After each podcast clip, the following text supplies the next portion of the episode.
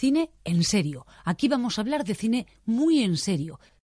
Hola a todos y bienvenidos a un nuevo episodio de, este programa que hacemos en Cine en Serio. Como siempre, eh, estamos aquí acompañados de mi amigo Paco, arroba de vuelta en redes sociales. Y bueno, ¿qué tal? Saluda. Hola, ¿qué tal? Buenas tardes. Y yo soy Alejandro, arroba Lelia en redes sociales. Y está en el vídeo de hoy, en el vídeo de hoy vamos a hablar de un estreno reciente que no deja de ser otro que Glass, que es la última película de M. Night Shyamalan, director de sobra conocido yo creo por la gran mayoría de la gente. Y que digamos que es la tercera parte del universo cinematográfico protegido, o Shyamalan, o... Sí, esto es. Eh, ya comentábamos cuando comentábamos ¿no? los, estrenos de, enero, ¿no? que esta película en sí mismo era un spoiler porque, bueno, pues digamos que en cierto modo al conectar claramente con múltiple, porque tiene el, personaje James McAvoy, sale en los carteles, es decir, no es ningún, no es ningún secreto, eh, que era ya el protagonista de, de múltiple. Sí es verdad que, como suele ocurrir muchas veces, pues la gente que no ve nuestro programa pues habrá ido al cine a verla eh, sin saber absolutamente nada de esto y se habrá encontrado de repente hay claro, una, una, serie de cosas que no entendía, que, que, que, es normal también en los tiempos que corren, porque estamos hablando de que El Protegido es una película del año 2001, es decir, que se estrenó hace ya 18 años, entonces eh, es verdad que muchas nuevas generaciones pues no la hayan visto y también yo creo que un inciso simplemente que como ahora está la manía esta de que ya no es eh, el protegido 3 ahora cada película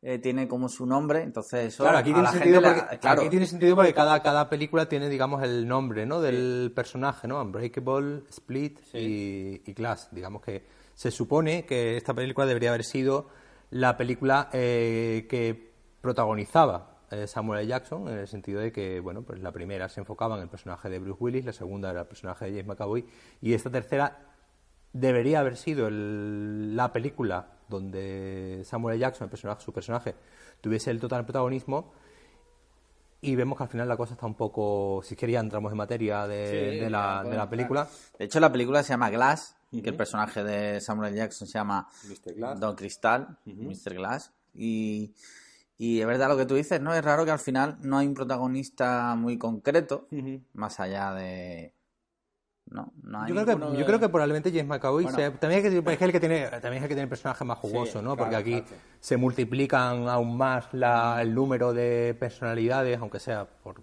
por pequeña, en pequeñas escenas, pero sí es verdad que probablemente el papel, y claro, Bruce Willis está en modo Bruce Willis el protegido, que era pues eh, más bien tristón y decaído, pues entonces tampoco... de hecho, tiene muy poco peso en la trama el personaje de Bruce Willis, eh, solo en dos Spoilers, no, no, vamos, es muy, reciente. Solo en dos puntos muy concretos el personaje de Bruce Willis tiene mm. su importancia y el resto, en realidad, lo que vemos es un plan maestro de orquestado de, Glass. pero verdad que James McAvoy está como desatado, ¿no? En modo, mm. ya le han dicho, venga, tú hasta ahí el loco y hasta habla español y todo. No Sí, sí, sí, hay un momento, hay un momento que, que, imita, no sé exactamente qué hace. En plan Breaking Bad, ¿no? Sí, Señor, estoy. Sí, empieza, a hablar en, un español un poco, un poco extraño. Eh, entonces, claro, ocurre que eh, la primera película, la del protegido, no sabíamos eh, cuando fuimos a verla al cine. Ahora ya sí, pero no sabíamos que era una película de superhéroes. Yo creo que probablemente nadie cuando fuimos a verla al cine eh, era la película de un tipo que sobrevivió a un accidente y poco más. De repente descubríamos que era una película sobre superhéroes, sobre el nacimiento de superhéroes. cuando vimos Múltiple hace un par de años, no sabíamos que estaba conectado con esta, entonces no era, digamos, viéndolo una segunda vez, yo la, vi el otro día antes de ver Glass, viéndolo una segunda vez, sí es verdad que hay muchos detalles que te van anunciando, pues, sobre todo en el tema de la, de la psicóloga, ¿no? de la psicóloga, esta señora mayor que sale durante toda la película y, trae, y lo trata, que sí ha mencionado todo este tema de personas especiales, personas con características, es decir, ya nos, nos da a intuir que de que hay un cierto conocimiento, y ya esta tercera directamente... Eh, se quita la careta. Se quita la caneta y está todo muy claro eh, desde el principio. Sí, sí, estoy totalmente de acuerdo contigo. De hecho, eh, hay varios detallitos así como un poquito de para nerds, ¿no? Como la portada de la revista que pone An Authentic Marvel o algo así, ¿no? sí, y es como... un edificio, ¿no? Sí, el edificio Saca, ¿no? Creo que le llaman. Que... Y es verdad, al final, y yo creo que esto a lo mejor es algo que no le va a gustar a mucha gente que, que vaya al cine, que va a decir, pero esto, o sea, esto es una película de superhéroes por la cara. O... Eh, desde el principio no es tanto la intención, pero es verdad que ya un momento en que ya claramente es, eh, hay dos villanos y un superhéroe, bueno, sí. Una cosa curiosa es que te, recuerdas que cuando, cuando el otro día comentábamos las películas de enero, te dije que no había visto ningún tráiler de, la, de esta película, entonces el otro día fui a verla completamente virgen, a ciega, sin saber eh, eh, qué era lo que desvelaba el tráiler. Es decir, obviamente sabía un poco de qué iba el tema, pero no sabía qué es lo que... Y eh, viendo el tráiler ya, ya esta mañana, después de haber visto la película, para ver un poco sí me he dado cuenta que, claro, el tráiler explicita claramente qué, película es, eh, todo el tema de, somos unos superhéroes y aquí el conflicto surge en que es un poco algo parecido a lo que hacía en la, en la Joven del Agua, el, el, cómo se construye la narrativa a la vez que los personajes, digamos, incluso la van verbalizando. el personaje de, Samuel Jackson eh, va verbalizando continuamente cuál va a ser el siguiente giro que se va a dar en la, en la película. En base a los. En base, a la, en base al lore. sí. En base al lore que tienen los, eh, los, cómics y, digamos, pues los patrones narrativos que se suelen dar en este tipo de películas. Y uno es el que tú dices, ese de los dos villanos que se juntan para que lo, que lo, que lo dicen en el, en el tráiler. y bueno, quitando esto, que yo creo que bueno era algo que más o menos se podía intuir o no, pero bueno, estaba ahí. Eh, ¿Qué te ha parecido la película? A mí me ha parecido, como, como te digo, eh, eh, una película eh, desigual, es decir, no, me ha gustado, me ha gustado bastante, pero este hecho de que vaya tan digamos, tan, a saco con las cartas sobre la mesa, la mesa me dio la impresión algunas veces que era como demasiado explícita, ¿no? Demasiado, continuamente estaba de diciéndote, eh, sobre todo el personaje de Samuel Jackson, ¿no? que digamos el que, el que declama más y es el que, el que habla más durante toda la, película, te está contando de qué va la película. Es decir, porque por si no hay algún despistado que sale de la película diciendo no sé, no he entendido bien de qué va, el personaje de Samuel Jackson cada 10, 15 minutos de la película te deja claro que esto es el enfrentamiento entre el bien y el mal y los superhéroes. Y Lo que pasa es que eso es un problema que yo creo que hay a día de hoy en el cine en general y es que hemos pasado de eh, las películas que te daban a entender cosas y tú más o menos tenías que masticar un poco a que ya a día de hoy la gran mayoría de las películas te va, es como los videojuegos que crees que tú puedes hacer lo que tú quieres, pero en realidad eh, te va guiando de forma descarada, incluso explícita, como tú bien dices. Y es verdad que eso a lo mejor a un espectador quizá un poco más exigente eh, quizá uno que va un poco para entretenerse y que no se quiere comer el tarro, pues le va a venir genial porque no ve la peli y se lo dan todo muy... Pero a lo mejor a un espectador más exigente quizá es verdad que eso le, saca un poco fuera de la película y de hecho diría que tiene más metraje de la cuenta en ese sentido. Como se para tanto en explicar algunas cosas, al final la película dura, estoy viendo aquí, dos horas y diez yo tengo que reconocer que a mí largan tampoco se me. No, no larga, pero a lo mejor si le quitan 15 minutos, hmm. se hubiera quedado un poco más. Sí, a lo mejor eh, todas estas partes precisamente donde se explicita todo de, demasiado. Es decir, te digo, recordemos el, Protegido. El Protegido era una película mucho más sutil al, lado de, al lado de esto. Entonces, de hecho, exacto. Había mucha gente que terminaba de ver El Protegido y decía, hostia, que. Y era una película que te incitaba a verla una segunda vez y, y, a múltiple, en cierto modo, le pasa también. Es una película que la segunda vez que la ves viendo las claves. y esta, no sé yo cómo aguantará un segundo visionado, eh, sobre todo también teniendo en cuenta, en cuenta que es una película que tiene tres finales. Es decir, no vamos a desvelar, desvelar cuál, cuáles, son los, eh, cuáles son los finales, pero eh, Shyamalan no, eh, digamos como, yo creo que lo hace un poco a coña, ¿no? Como diciendo, ¿qué queríais? ¿Un final sorpresivo? No, voy a dar tres. Y la película parece que va a acabar y, sigue como tres minutos más y parece que va a acabar y sigue tres minutos más y te va dando una vuelta eh, eh, y te da un triple salto mortal ahí que yo creo que yo creo que es una coña ya de Shyamalan hacia el, público y los críticos diciéndole, mira, no soy conocido por mis finales sorpresivos, pues voy a dar tres. Yo creo que aquí lo que juegan contra la película, y a mí también me ha gustado mucho, además yo soy fan y soy además, eh, tú, lo sabes, íntimo amigo, soy íntimo amigo de este hombre, entonces... Tú pasas la foto ahora para que la Sí, ahora por ahí, vale. Eh, yo creo que aquí ha jugado en su contra precisamente eh, el, lore de su propia filmografía. Hace muchos años que se venía especulando de que en realidad Protegido era una trilogía, porque por lo visto él lo dijo una vez y eso ya, tú sabes lo que pasa, ¿no? Ya eso es misa.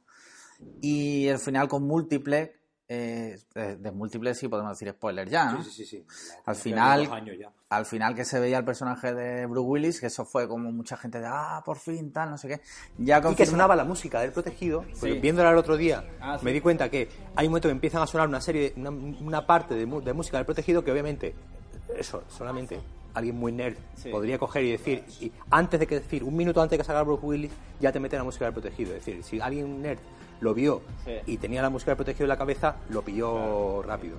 Y si no, Jaime Altozano igual así. no, entonces, claro, yo creo que se ha jugado un poco en su contra porque había muchas muchas expectativas quizás eh, por parte del público en que el final de la saga, de tal. Y yo creo que eso a la hora de hacer la película, yo no sé si él ya tendría escrito el guion, yo creo que no. Eh, No, yo creo que sería a raíz de que, de que Split pues salió bien y funcionó bien. Y la gente tal. Yo creo que eso ha jugado en su contra y quizá la película, yo no sé si es que igual la han hecho muy deprisa o algo, que sí es verdad que, que veo que, que, quiere jugar mucho con eso de la trilogía, con, con los personajes, con porque de hecho el personaje mismo suyo de M. Night Shyamalan que hace un cameo. Ya el otro día leí no sé dónde en un medio que decía se confirma que el personaje de M. Night Shyamalan es el mismo en las tres películas. Podría no serlo. Ya, ya, pero bueno. Sí, es verdad que es una película que, probablemente se empeñe demasiado y, digamos, emplee mucho tiempo, digamos, en, construir esta mitología, ¿no? En, meter a estos personajes en una narrativa forzada de superhéroes que ya eh, en la que la película va comentando continuamente. Una cosa que sí me ha gustado bastante y creo que probablemente es lo que vaya a decepcionar mucha gente, que es una, que es una película poco espectacular. Sí. No es una película, es decir, viendo los trailers y viendo las imágenes parece que va a ser pues una especie de Vengadores, eh, pero un poco más en la Tierra.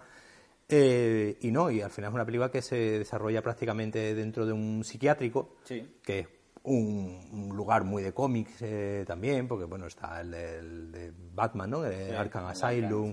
creo que es un que es un lugar muy muy muy reconocido, ¿no? Dentro del mundo comiquero y prácticamente toda la película se desarrolla dentro del, de este psiquiátrico donde eh, tengo una primera parte una primera parte donde no está en el psiquiátrico y esta segunda parte que tiene la película eh, que le da lugar a, un poco a, a, a pues a jugar mucho con el, con el espacio, ¿no? A jugar mucho con, con los, eh, con los encuadres. Y esta limitación que podría ser que, es una película que se desarrolla entre cuatro paredes y con muy pocos exteriores eh, espectaculares, eh, le da pie a, a, a Shyamalan a, jugar mucho con la cámara y a demostrar eso sí que es un yo creo que es un director superdotado en el sentido de la de la puesta en escena y del todo el trabajo de cámara que hace en, todas sus películas, que en ese sentido es envidiable. Sí, sí, está claro. Y lo que tú dices, eso de las cuatro paredes, bueno, hay que tener en cuenta que es un director que yo creo que está muy acostumbrado precisamente a trabajar en espacio reducido, porque si analizas sus películas, la gran mayoría eh, ocurren en. Sí, el bosque, el bosque tal, quizás. Eh, quizás la de Mark Wahlberg sea la que está más tiempo dando vueltas que le vamos a hacer.